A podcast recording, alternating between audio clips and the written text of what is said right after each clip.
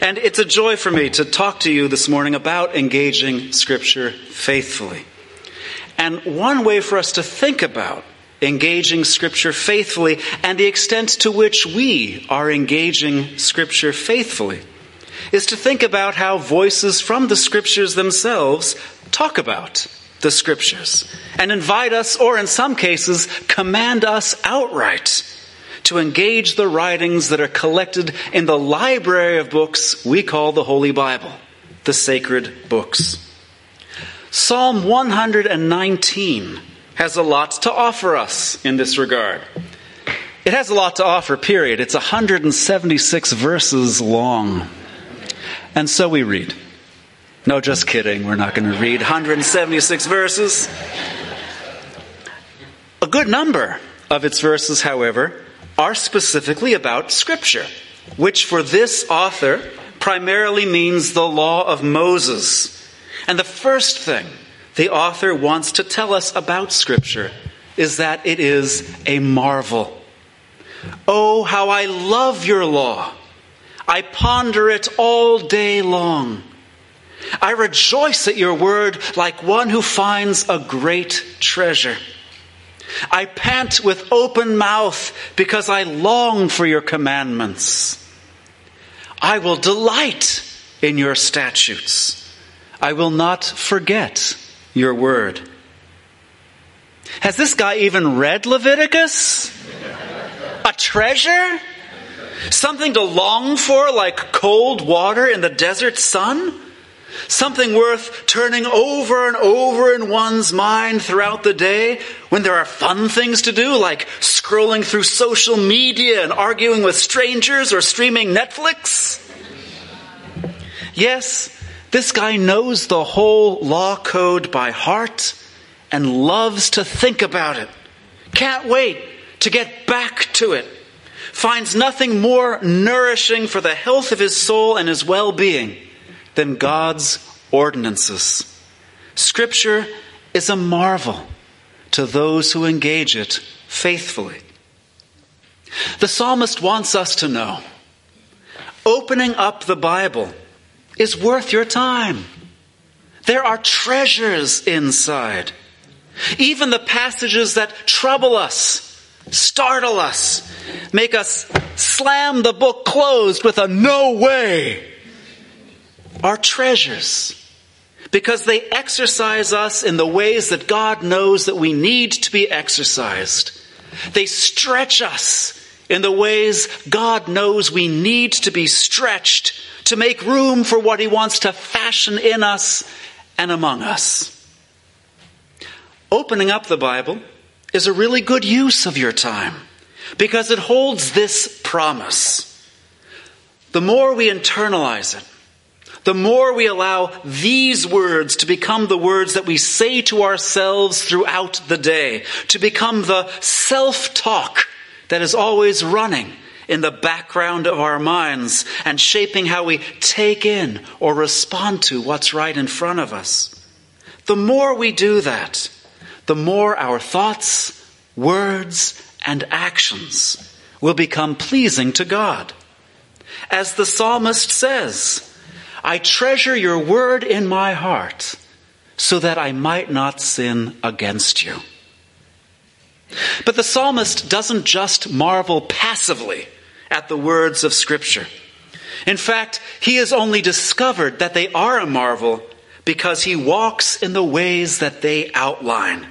And these paths have led him to good places because he has found that all along he has been walking with God. Thus he writes the best known verse from this psalm Your word is a lamp to my feet and a light to my path. Scripture illumines his path. It shows which ways not to go. I hold back my feet from every evil way in order to keep your word. I do not turn aside from your ordinances, for you have taught me. It shows the way forward, the way in which to go. When I think of your ways, I turn my feet to do your decrees. I run in the way of your commandments because you have enlarged my understanding. Note the psalmist's emphasis in these verses. He does not talk about the scriptures as if they are given primarily to illumine how we should think or what we should believe or affirm about this thing or the other thing or what values we should claim we support. They illumine how we should walk. If the psalmist didn't give feet to his faith in the word, he would have gotten nowhere. And yes, the 613 stipulations found in the law of Moses, I didn't count them myself. I Googled it, and I believe it. The 613 uh, stipulations in the law of Moses were given to be put into practice and thus to take God's historic covenant people Israel somewhere to a specific destination. It would be easy to mistake the law of Moses and by extension the rest of what we call scripture for a static rule book.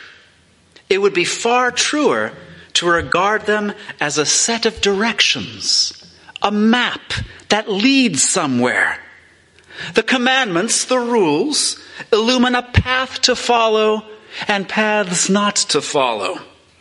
They were given to make of ancient Israel a distinctive kind of community, one in which everyone put their neighbor's well-being ahead of profit, one in which foreigners could sojourn safely rather than be victimized, one in which everyone understood that each person's enjoyment of the blessings God intended for all to enjoy had to be safeguarded by the whole community.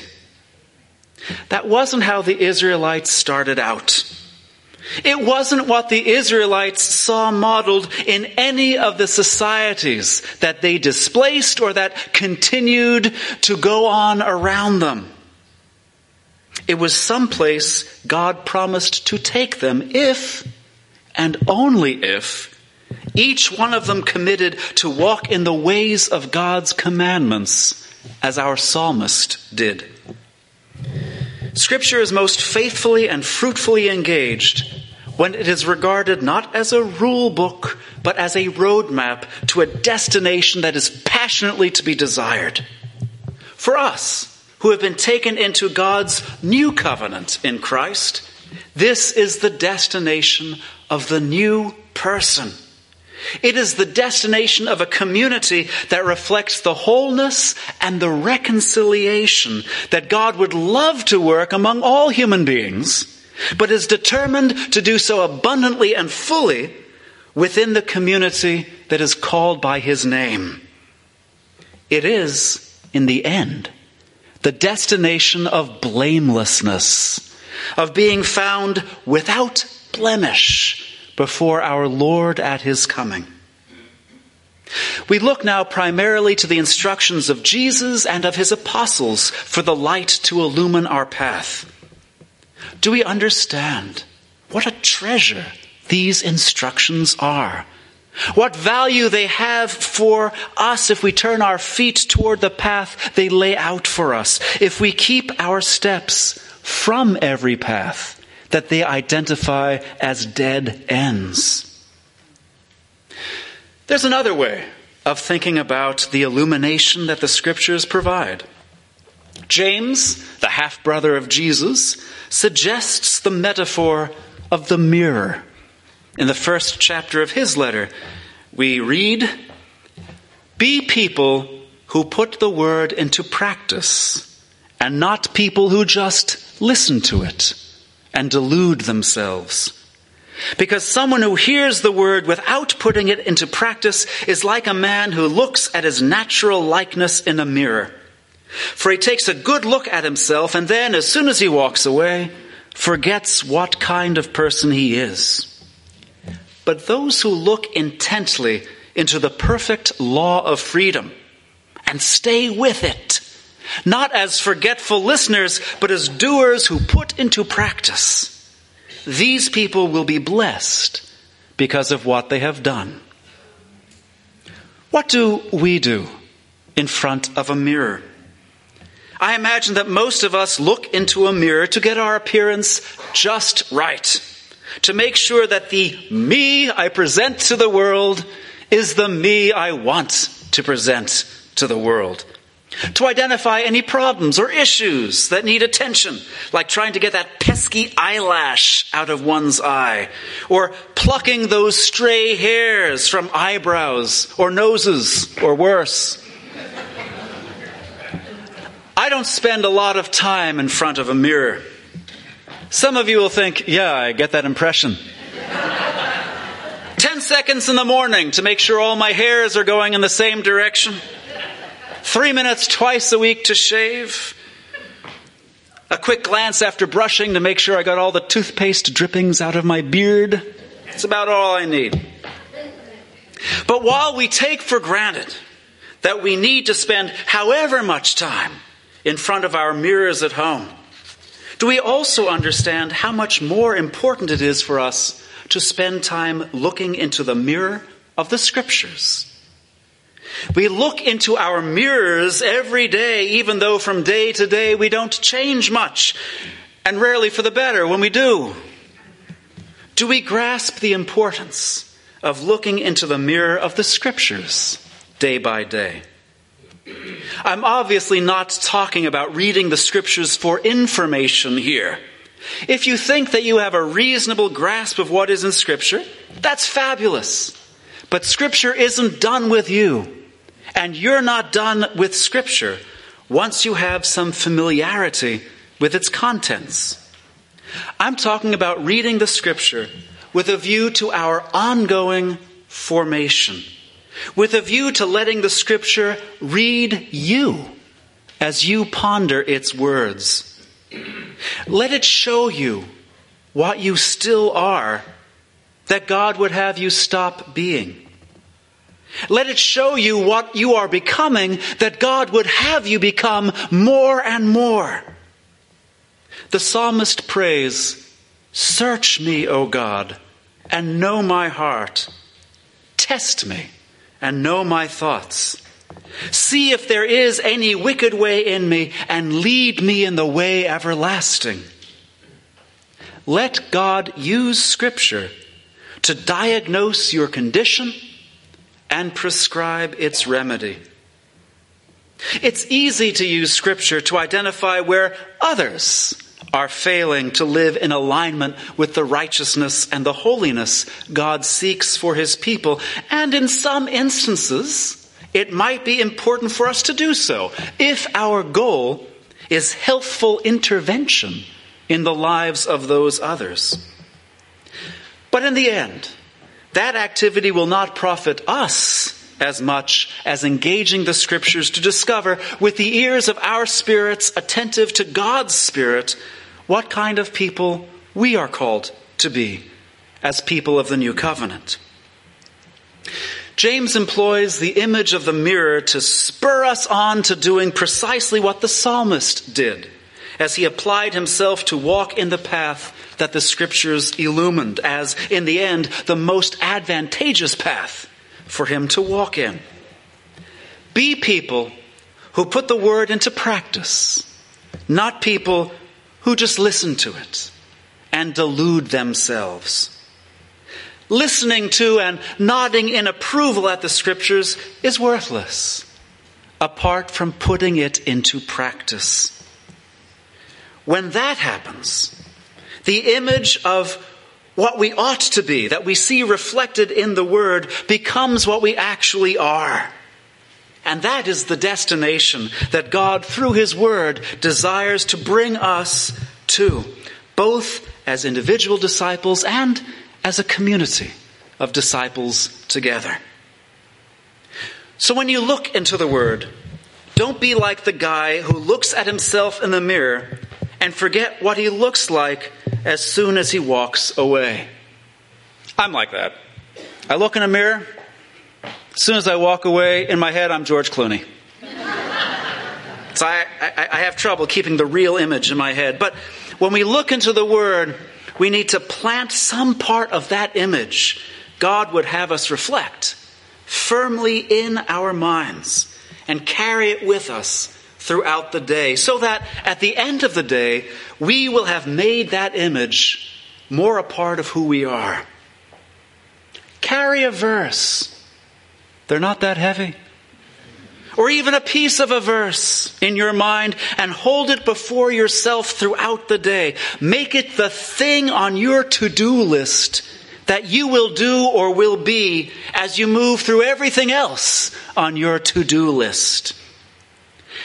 And just as surely as the law of Moses was the mandate for the people of the Old Covenant, as the psalmist well understood and joyfully embraced, so the instructions of Jesus and his apostles and the light of the law of Moses refracted through their teaching remains the mandate for us, the people of the new covenant. I keep coming back in my mind to these words of Jesus, with which Luke shows Jesus closing the Sermon on the Plain. Why are you calling me Lord, Lord, and not doing what I say?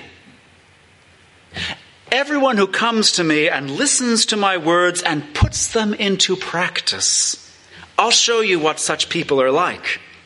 They're like those who, when building a house, dig and go deep and plant the foundation upon the bedrock. And when the floodwaters came and the river slammed against that house, maybe here I should say the storm surge slammed against that house, it was not strong enough to shake it because it had been built well. But the one listening and not putting into practice is like a person building a house on the surface of the ground without a foundation, against which the river burst and immediately it collapsed, and the ruin of that house was complete. It means nothing to confess that Jesus is Lord if we are not going to place ourselves under His authority to tell us how to live together as God's people. If we're not going to seek out how we can most fully live out His instructions, rather than seek out with our many rationalizations how we can most fully excuse ourselves from living out His instructions. If you already make time each day to shine the light of God's Word onto your path and into your heart, you are already practicing what might be the single most important spiritual discipline for your growth into the new creature that God would make of each of us by His Spirit. If you don't, would you try it out for a month or for a season and test whether you might indeed walk more securely in the path that leads to the righteousness of God come alive in you because you are shining the light of God's Word on your path more consistently.